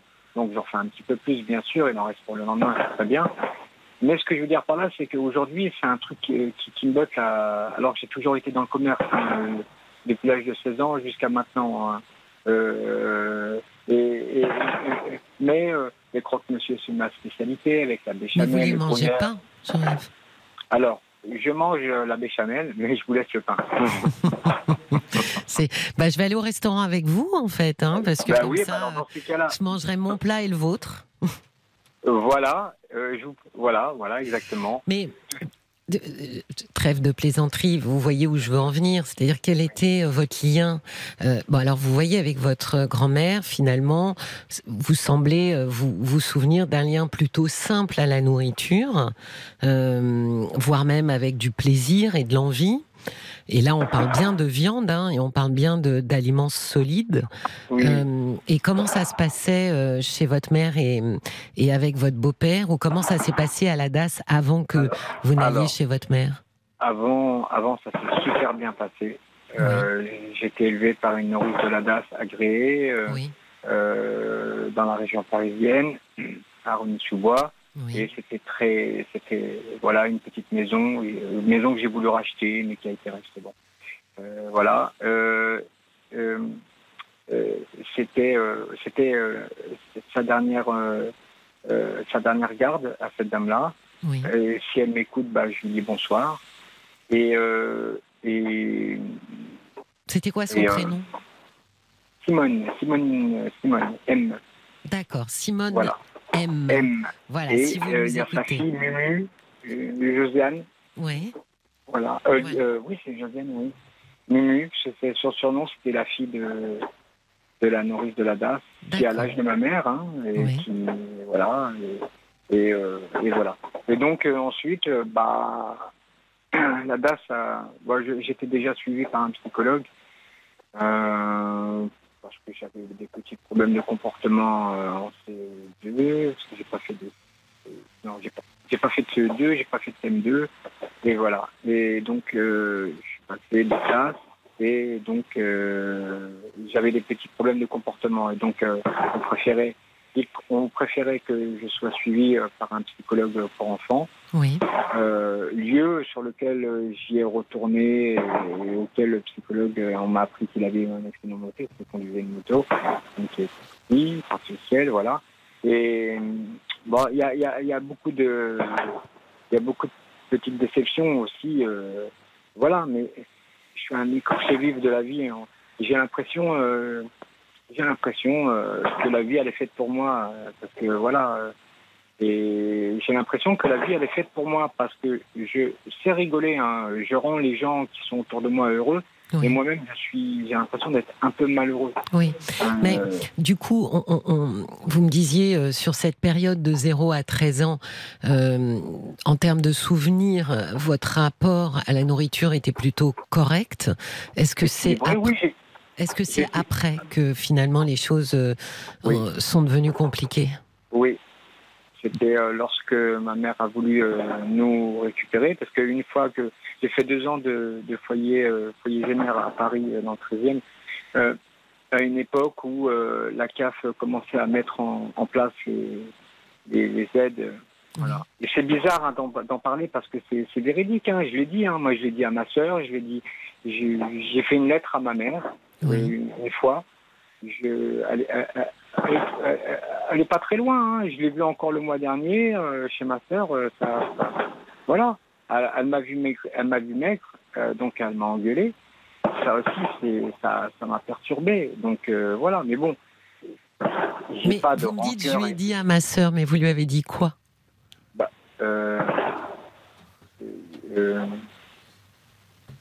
Je parlais de, de, je parlais de la lettre. Euh, je parlais de. Euh, j'ai dit à ma sur la lettre en fait. Oui. Que euh, tout ce qui m'est arrivé jusqu'à maintenant, c'est de ta faute. voilà. en fait, c'est le psy qui m'avait dit de, faire une lettre ouverte à, ma, à, ma, mère. Et donc, chose que j'ai faite, mais ça date d'il y a quand même Ouais. Euh, Mais Jean-Yves, vous avez remarqué que vous ne me répondez pas hein, à ma question sur euh, le rapport à la nourriture avec votre maman. Ah, si, si. Euh, bah, en fait, quand ma mère elle a voulu me, me, récupérer, c'était au, Ah, si, si, si, je me souviens. c'était c'était tout simplement parce que la CAF mettait en place en fait un système de d'allocation pour pouvoir euh, aider les familles qui ont besoin de récupérer leurs enfants à la DAS. Et donc, euh, ils ont mis en place avec elle une aide pour pouvoir me récupérer. Donc, euh, j'étais. bah, oui, il l'aidait financièrement, en fait, pour pouvoir subvenir aux besoins. oui. Exactement. Et donc, voilà, elle a, essayé de nous récupérer. Elle nous a placé deux, deux, deux, ans, voilà. Après, elle nous a récupérés. Elle a eu un appartement un petit peu plus grand. Et, elle était on a eu une, petite sœur. Euh, et euh, après, bon, on est, on est six dans la famille. Hein. Oui. Donc, euh, voilà, et voilà, on, habitait, elle nous a récupérés, mais déjà le, le, premier soir, enfin le premier lendemain où ma soeur et moi on, logeait dans la dans, dans la chambre, on a senti que c'était tendu. Il y avait il y avait une mauvaise ambiance. Moi, on m'interdisait de lire parce que je, je, lisais trop. qu'il fallait que je respecte les règles de la maison, alors que j'avais que j'avais que 12-13 ans. Enfin, voilà. Pardonnez la question, mais est-ce que vous mangiez à votre faim? Non. Voilà. C'était ça. C'est ça le. Ça a été ça peut-être le, le, le souci, c'est que je faisais des bêtises comme un, petit enfant, mais vu que ma mère, elle savait que euh, mon père, euh, mon père lui avait fait la misère, c'est bon, j'ai sur moi un petit peu, et donc elle me privait de pas mal de choses. J'en prenais aussi. Elle vous privait de repas, de nourriture Oui, bien sûr, bien sûr. Quand c'était, euh, quand c'était, par exemple, je vais vous donner un exemple, le samedi après-midi, le samedi midi ou le dimanche midi, c'était pendant que c'était frites frites et euh, comment ça s'appelle euh, la viande hachée là, avec les œufs, la moutarde, je sais plus. tartare? Ouais, tartare, mais il y a un fil américain, voilà, fil américain. Et ben moi c'était carottes, carottes râpées et ce qui restait dans le frigo. Mais en plus, je mangeais pas, je mangeais pas avec, avec, eux. C'était ça votre punition? C'était finalement d'avoir, d'avoir d'abord un pas du tout accès à ce qu'elle avait cuisiné, et deux, j'imagine qu'on n'est pas rassasié, rassasié à 13 ans avec une assiette de carottes râpées. Mais, mais, mais, mais, moi, j'allais tout de suite au... finir le plat, mais je vous dis, les assiettes, euh, c'était moi qui les terminais. Hein. Oui. Comme, dans euh, son dos Oui, dans son dos, oui. Oui, oui. Des fois, j'ouvrais le, le, frigidaire. Oui. C'était pas moi qui débarrassais la table, bah, j'allais dans le frigidaire, je prenais le plat et je mangeais. Même si c'était froid, je m'en foutais. Mais j'avais faim. Bah oui, bien sûr. Bah oui. Et donc, euh, moi, moi j'ai toujours, euh, j'ai toujours revendiqué, j'ai toujours revendiqué le fait qu'on ne fait jamais ça à un enfant. Même aujourd'hui, quand je vois des gens dans la rue, je vous jure, hein, c'est c'est une dinguerie. C'est incroyable de, s'en prendre à des enfants parce que son père il est, méchant, ou bien parce qu'on est de mauvaise humeur, ou bien parce que jamais de la vie on s'en prend à un enfant, jamais de la vie. Et, et quand bien même on s'excuse d'arriver à un moment, ma mère s'est jamais excusée. Ma mère s'est jamais excusée. Mon beau-père, lui, il a, il a tenté de s'excuser. Un jour, il m'a eu au téléphone, il s'est excusé. Ça vous a fait du bien. Tu sais, tu sais, ta mère, c'est le pire des diables. voilà. Ils se sont séparés ben, je vais vous dire quelque chose, c'est quand même assez hallucinant quand même. Et mon père, mon beau-père est devenu gay. Bien, il l'était depuis très très longtemps. Et, euh, voilà, c'était euh, voilà. Est-ce que le fait que il, il s'ouvre à vous un peu puis qu'il présente quand même ses excuses? Ah non non non non non. Non. Une fois. On n'a pas été jusque là. Non, mais est-ce que On ça a- vous a fait du bien, ne serait-ce que de l'entendre une fois admettre Et qu'il s'était pas bien comporté? Et, et, et, et oui, oui, Oui. oui, parce qu'il y a eu, euh, il y a eu quand même un, un effort de sa part. Et Oui. moi, en, en- Une reconnaissance de je suis votre très souffrance. réceptif. Voilà. Oui. J'ai fermé ma bouche, comme on dit, et, Oui. et j'ai dit, euh, j'accepte, il n'y a pas de souci, parce que j'ai des frères et sœurs, euh, euh, c'est eux leur père. Oui, je m'entends oui. bien avec eux, même si je ne les vois pas aussi souvent que ma mère. C'est très intelligent, effectivement. Vous vous êtes dit, je peux pas en faire mon ennemi, parce Mais que dans le même mais- temps, il est le père de, de frères et sœurs que j'aime. Oui, mais je- il est arrivé un moment dans sa vie, on a des épreuves nous-mêmes auxquelles on peut, on, peut facilement accepter, Oui. mais, Est-ce que, mais euh, pas, pas l'être qui nous a mis au monde. Jean-Yves, est-ce que, est-ce que en ce moment, euh, depuis, euh, bah, depuis au moins six mois, vous avez eu l'idée ou l'envie de démarrer une thérapie? Ouais. Oui.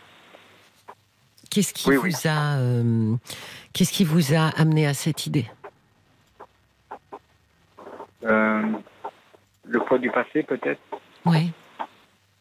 J'ai pas mis un point, un point d'or que j'en veux encore à ma mère. C'est bizarre. J'ai 45 ans, ça veut dire que j'en veux. Bah, Mais- je sais pas, mais- moi, il y a mais- tellement de gens autour de moi qui me disent oui, euh, mais tu peux excuser, tu peux. Tu peux... Le problème, c'est que pour qu'on pardonne à quelqu'un, il faut que ce quelqu'un nous demande pardon.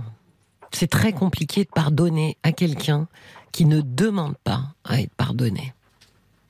C'est pas simple ça. Et comme elle ne vous demande pas pardon, mais c'est très compliqué pour vous d'aller lui pardonner. Donc non, c'est pas bizarre.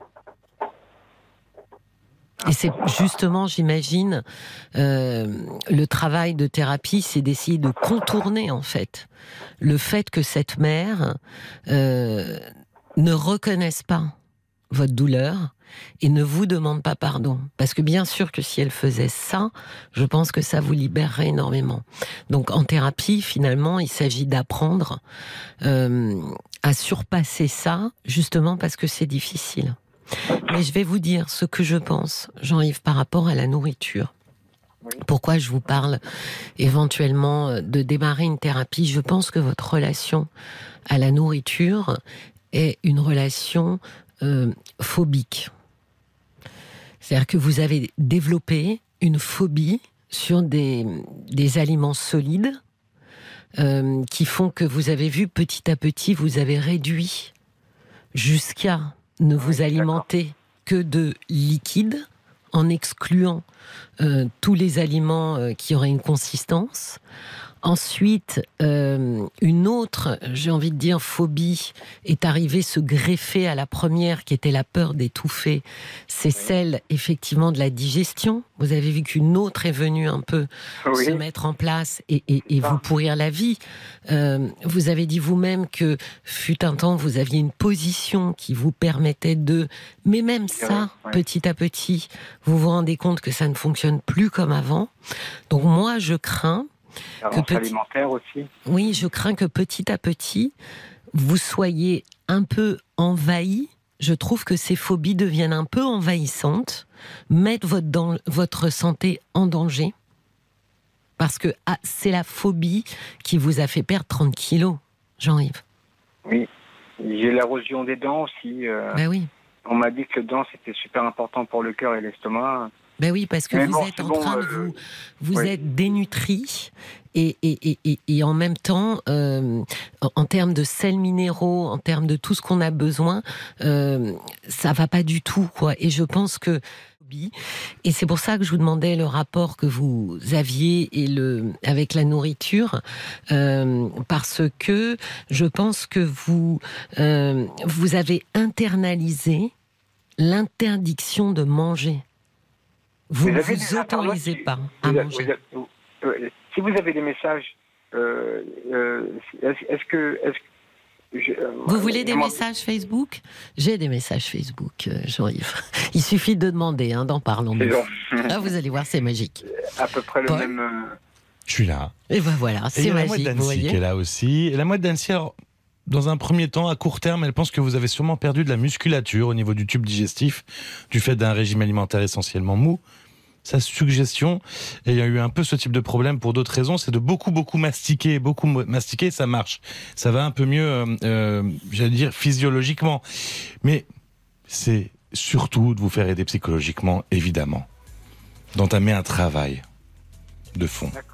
Vous entendez, Jean Parce que je pense que votre histoire, effectivement, cette histoire de, de maltraitance euh, et de dénutrition quand vous étiez euh, petit, euh, c'est de ça dont il s'agit. Hein. Je le redis, je pense que vous avez internalisé psychiquement cette interdiction à vous nourrir, pas à boire. Hein. Et donc, c'est sûrement pour ça que tout ce qui est liquide bah, un, truc comme le coca, ça passe comme une lettre à la poste.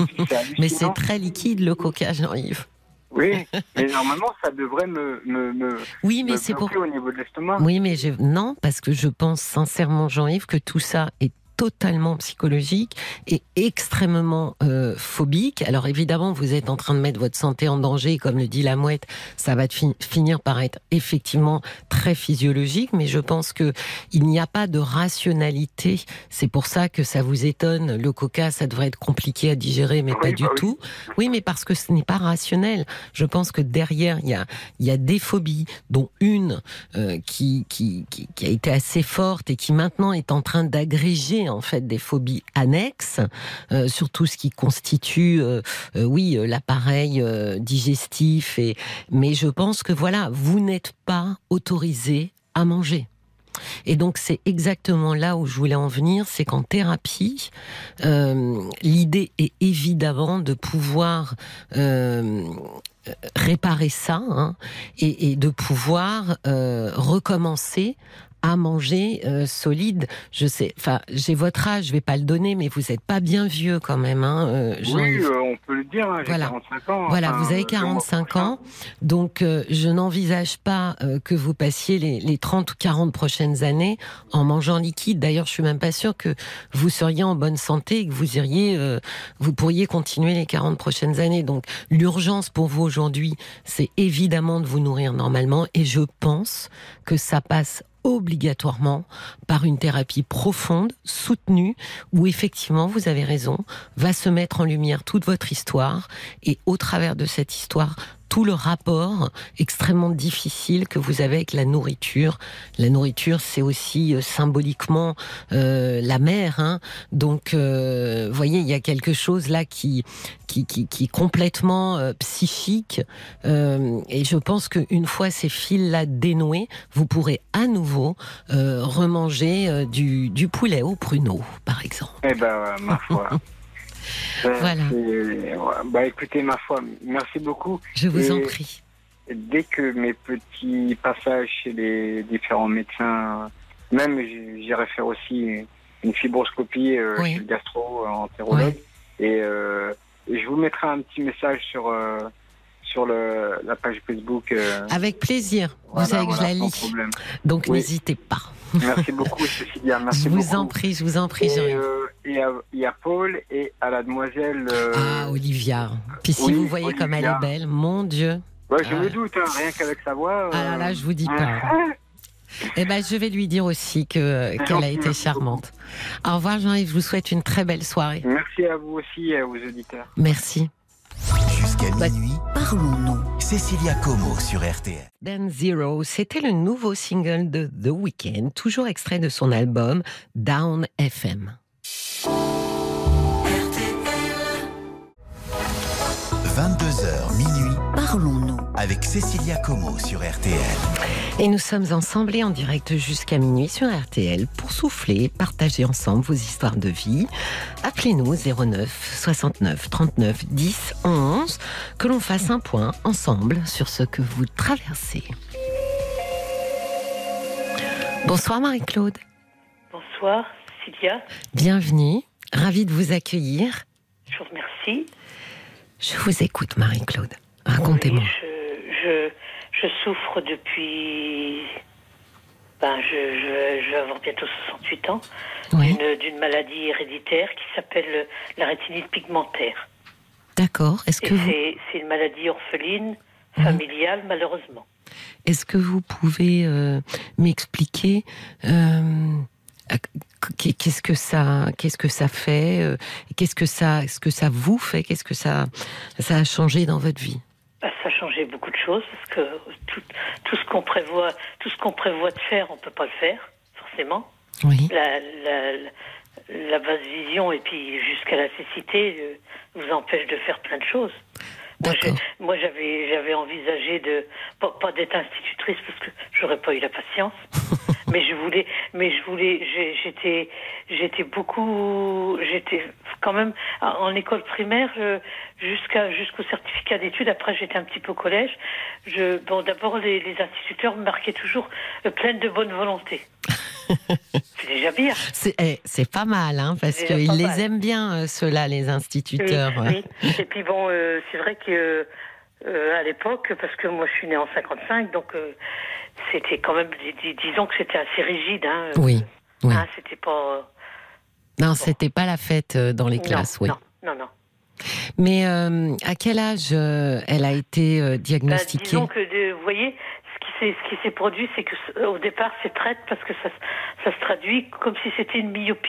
Ah oui, Donc moi, quand j'étais en CM2, oui, je disais parce que c'était une classe qui était euh, très, c'était une- à la campagne, oui. c'était une classe qui était longue. Puis je dis ben c'est bientôt, c'est bientôt, c'est bientôt la fin de l'année. Les tableaux, le tableau, il a besoin d'être peint. Alors que Ah oui. c'était mes yeux. Oui, vous, vous- le tableau. Alors moi, je suis myope aussi depuis toute petite, et, do- et donc effectivement, c'était flou, quoi, pour vous. Oui, voilà, oui, Ouais. oui, parce que je disais ben, ben c'est peut-être, euh, c'est des tâches parce qu'il faut, faut qu'il les repeigne pour pour le- pour la pour la rentrée Ah, prochaine. Des Voilà. tâches, c'est-à-dire que vous, il y avait quand même des tâches. Alors que, alors que moi, c'était, c'est, vous savez, ma maladie, ben, c'est les bâtonnets, les bâtonnets et les cônes qui se, qui se détruisent. Voilà. D'accord. C'est comme si c'était, c'est comme si c'était un cancer. Hein. C'est, il Oui, faut pas, oui. faut pas se voiler la face et puis c'est tout. hein. Et donc, au fur et à mesure, j'imagine que euh, c'est devenu de plus en plus handicapant. Oui, oui, ah bah oui, jusqu'à, bah oui, parce que bon bah, euh, j'ai, j'ai, j'ai- je, suis allée un petit peu au collège. Oui. euh, pendant deux ans en internat c'était dur et puis et puis vous savez les, les pionnes à l'époque eh ben ils m'avaient pris en grippe oui. y avait un cheveu dans le lavabo c'était Bibi qui l'avait Et pourquoi? Pourquoi il vous pourquoi? a... bah parce que parce que ben parce que quand vous êtes différent Vous allez vous le dire, oui, eh c'est ben, ça. c'est Ouais. la différence on s'acharne Oh là là. et, et c'était euh, c'était moi et, et, euh, c'était un grand dortoir hein, Oui. et mon armoire elle était à l'autre bout et ben elle allait elle fichait tout tous mes piles Par terre par terre Oui. et puis allez t'as plus qu'à recommencer Et est-ce qu'à ce moment-là, euh, Marie-Claude, euh, vous aviez, on, on vous avait euh, diagnostiqué cette rétinite pigmentaire ou pas encore? Pas pas encore tellement parce que euh, on allait on allait on allait parce que moi je suis originaire de la Lorraine Oui. Après, bon, ben, je suis partie dans un centre à Limoges parce que ben, il a fallu quand même que j'essaye de faire quelque chose de ma vie. Hein Oui.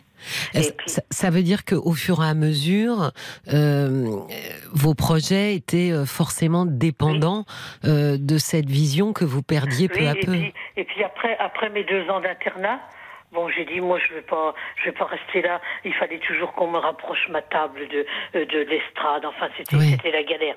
Alors, j'ai dit, bon, bon, moi, je vais pas rester, là. je vais pas être jusqu'à 20 ans à, à traîner sur les, et puis, de toute façon, je pouvais plus lire déjà Oui. euh, sur les livres, euh, les, les, enfin, tout, tout, tout, tout, c'était tout, quoi. Alors, Oui. j'ai été, j'ai, j'ai quand même encore été être familiale pour mes parents, parce que mes parents, ils étaient agriculteurs. J'ai été être familiale pendant trois ans, parce qu'on était une famille de sept enfants, et donc on, on lavait encore du linge à la main. On n'avait pas tout à la machine à laver. Donc j'ai fait encore tout ça. J'ai encore fait un petit peu de couture, un petit peu de canevas. Ouf, je pouvais encore. Oui. Et puis après, plus- rien. Et alors, euh, à partir du moment où, où- où vous avez été euh, aveugle, euh, comment comment ça s'est passé? Est-ce que, Ben, par exemple, on vous a euh, formé? Est-ce que vous avez euh, appris le braille? Est-ce que C'est-à-dire que, bon, moi déjà, j'ai, j'ai, quand j'avais 17 ans, comme ma sœur, ma sœur, elle, elle était six ans de moins que moi, parce que j'ai cinq frères et, et, une sœur. Oui. Et, et, moi, je, je voulais pas sortir parce qu'elle, elle pouvait faire des choses. Et puis moi, je disais, je disais, je vais faire que des bêtises. Un jour, on, on, était invité à un, un, un, lunch pour un mariage. Je dis non, je vais faire que des boulettes, je vais renverser tout. Ah Alors bon, bah j'ai dit, moi, je reste dans ma cagna et puis j'y vais pas. Anne-Marie oui, ira toute seule. Oui, donc vous n'aviez, euh, comment ah dire, pas de, de personne un peu guide? Je, perds des pieds parce que l'âge de 17 ans, c'est l'âge euh, difficile hein, euh, de, pour, pour, pour, tout le monde. Hein, c'est bah, surtout aussi un, un, âge où on s'ouvre ah aux autres et quand on ne voit plus rien, c'est effectivement très douloureux. Mmh, mmh, oui, mmh. le monde se referme en fait ah sur nous. Puis moi, j'avais, je vous dis, j'avais des, je voulais, je voulais être documentaliste.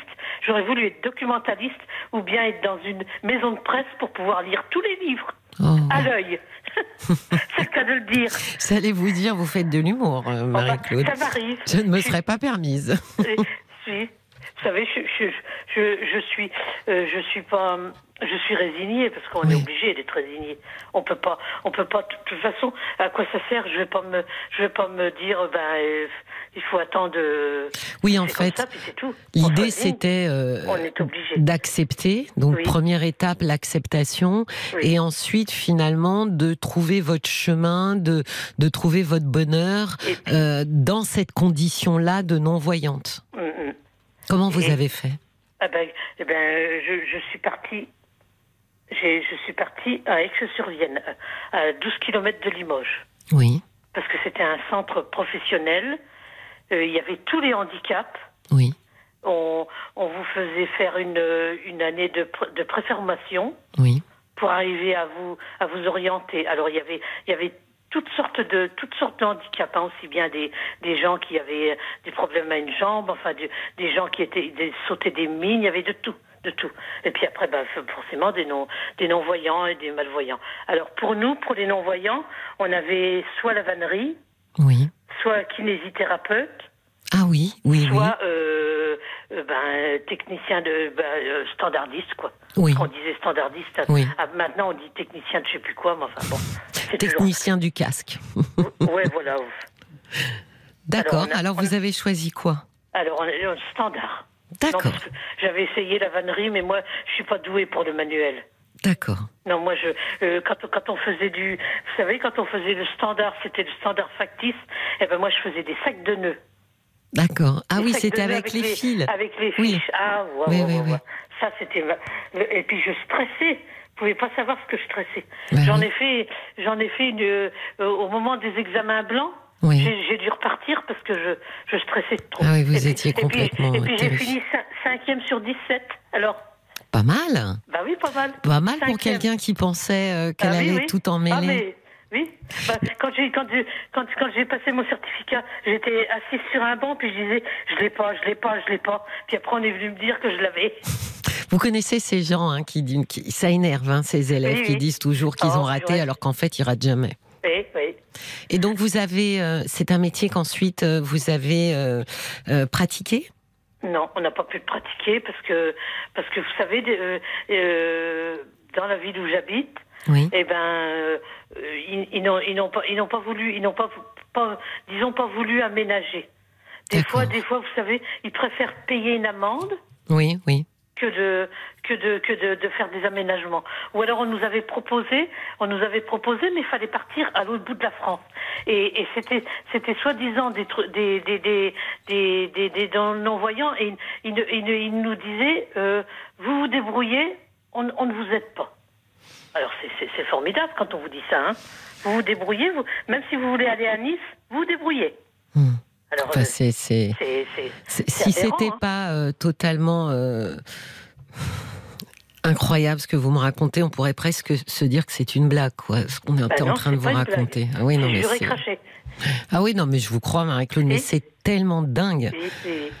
Hmm, hmm. Alors, comment vous avez fait? Qu'est-ce que vous avez fait ensuite? Alors, ah ben, la, la, chose, parce que moi, je, j'étais tellement en manque de lecture.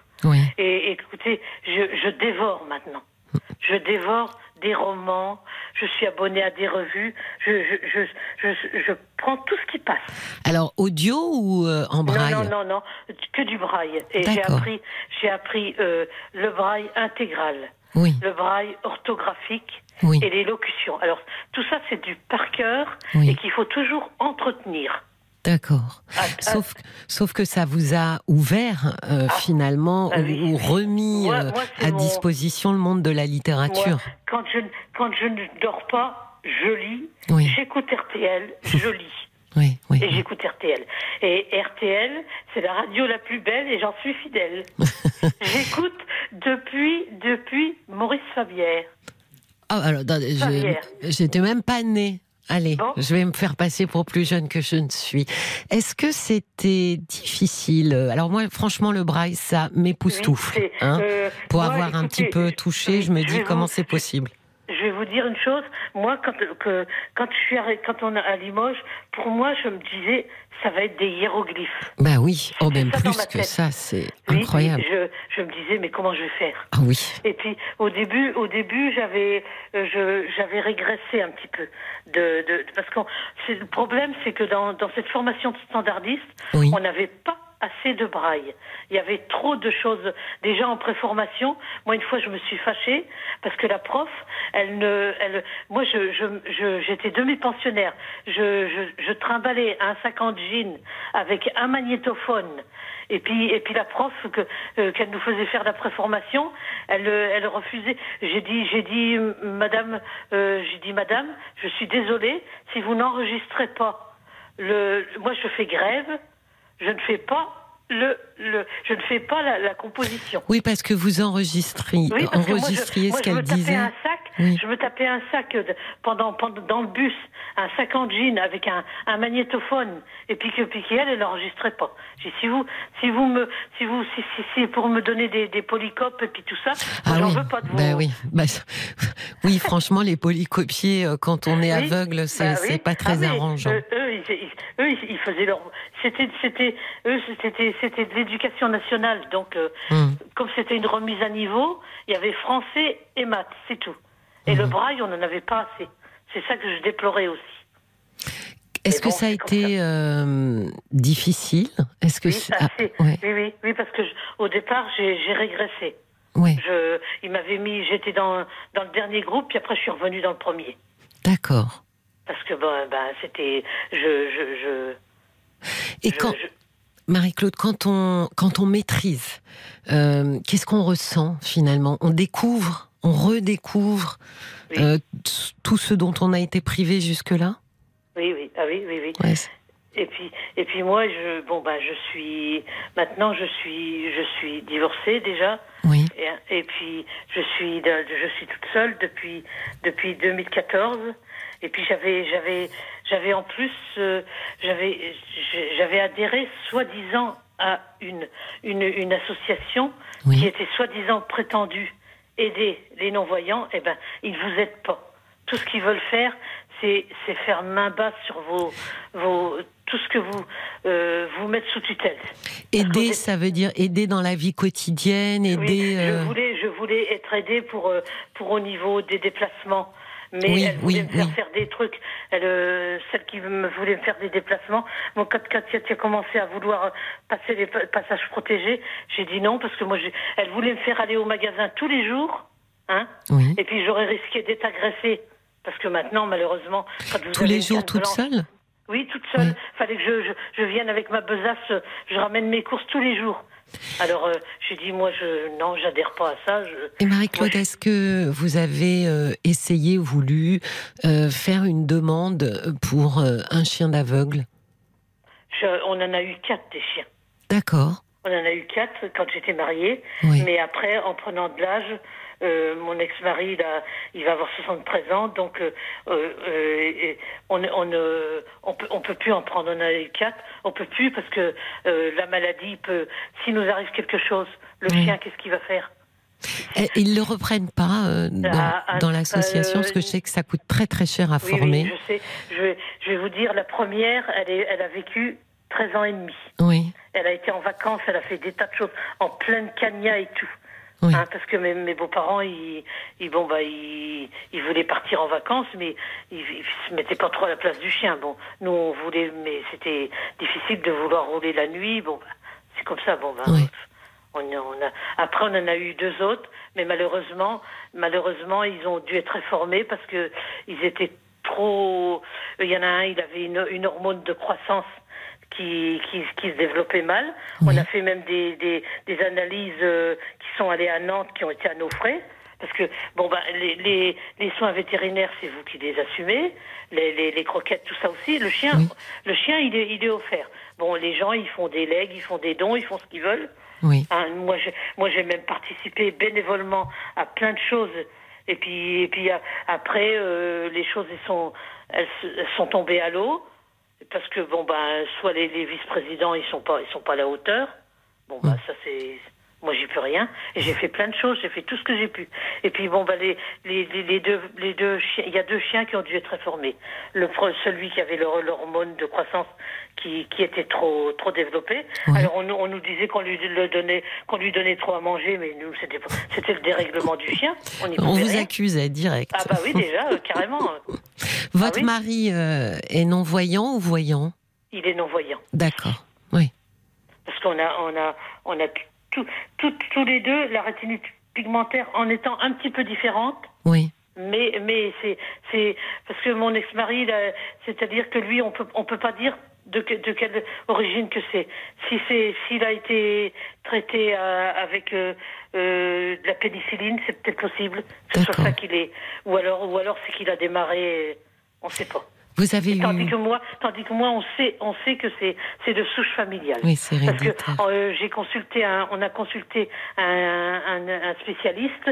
Il nous a dit a 99 chances sur 100. Et Moi, alors, Est-ce que. Pardon, pardon, pardon. j'ai un frère, j'ai un frère qui a, qui a adopté. Oui. à l'étranger. Ben voilà, c'était ma question. Est-ce que quand c'est héréditaire, on se pose la question pour avoir voilà. des enfants? On a fait des recherches qu'il fallait, qui sont même allées jusqu'en Angleterre, puis qui n'ont pas été très positives. Et mon frère aîné, lui, il a, il a fait par donneur anonyme. Justement pour éviter Oui, une transmission éviter de, de- la rétinite Bah, oui, parce qu'on est, Oui. on est tous, on est tous quand même conscients que, que c'est pas la peine de reproduire. D'accord. Que nous, on a mal, on a quand même. Et mon frère aîné, vous savez ce qu'il, lui, il a été directeur de la DRAS en étant aveugle. D'accord. Chapeau, hein. Chapeau Bah bas. oui, pas mal. Mhm. Donc vous êtes. Alors vous, pour le coup, vous avez fait le choix de pas avoir d'enfants ou vous avez Ah adopté ben, ou... non, non, non, Non. non, nous, on n'aurait pas pu adopter, on nous, on nous aurait pas accepté. D'accord. En étant tous les deux non-voyants, euh, c'est- c'est- on n'aurait pas été accepté. Ça, c'est certain.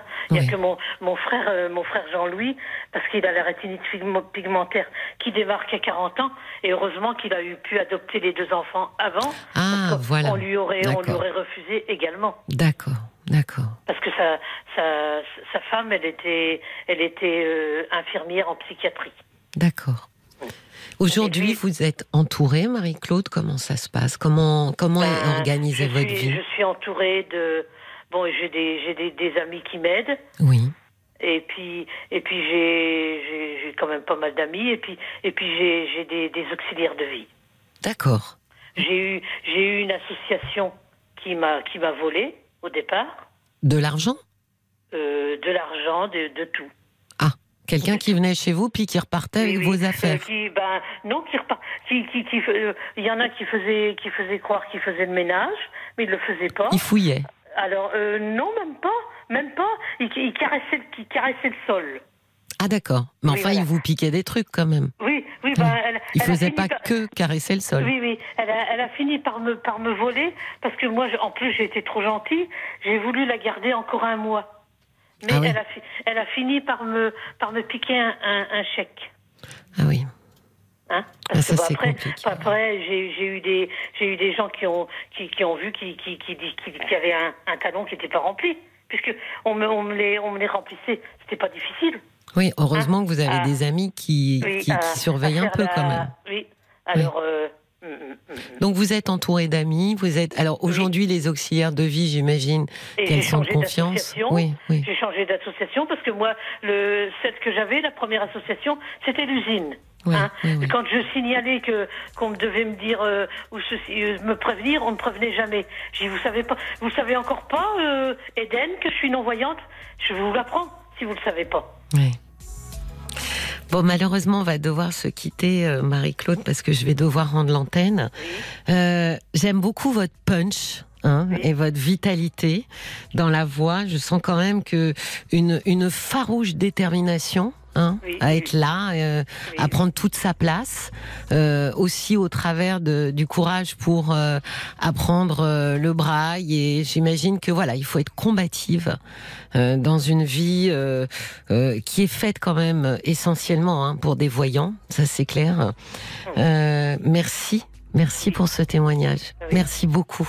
Moi, je, je, vous remercie de votre, votre écoute et puis je remercie tout le monde et puis tous ceux qui ont pu m'entendre et puis qui, si, si, si.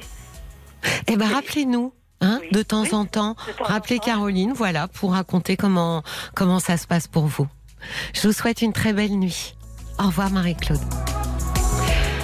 L'émission se termine et en cette veille de long week-end pour tous ceux qui feront le pont, je vous souhaite d'en profiter pleinement, de souffler et de vous tourner vers ce qui vous fait vraiment plaisir.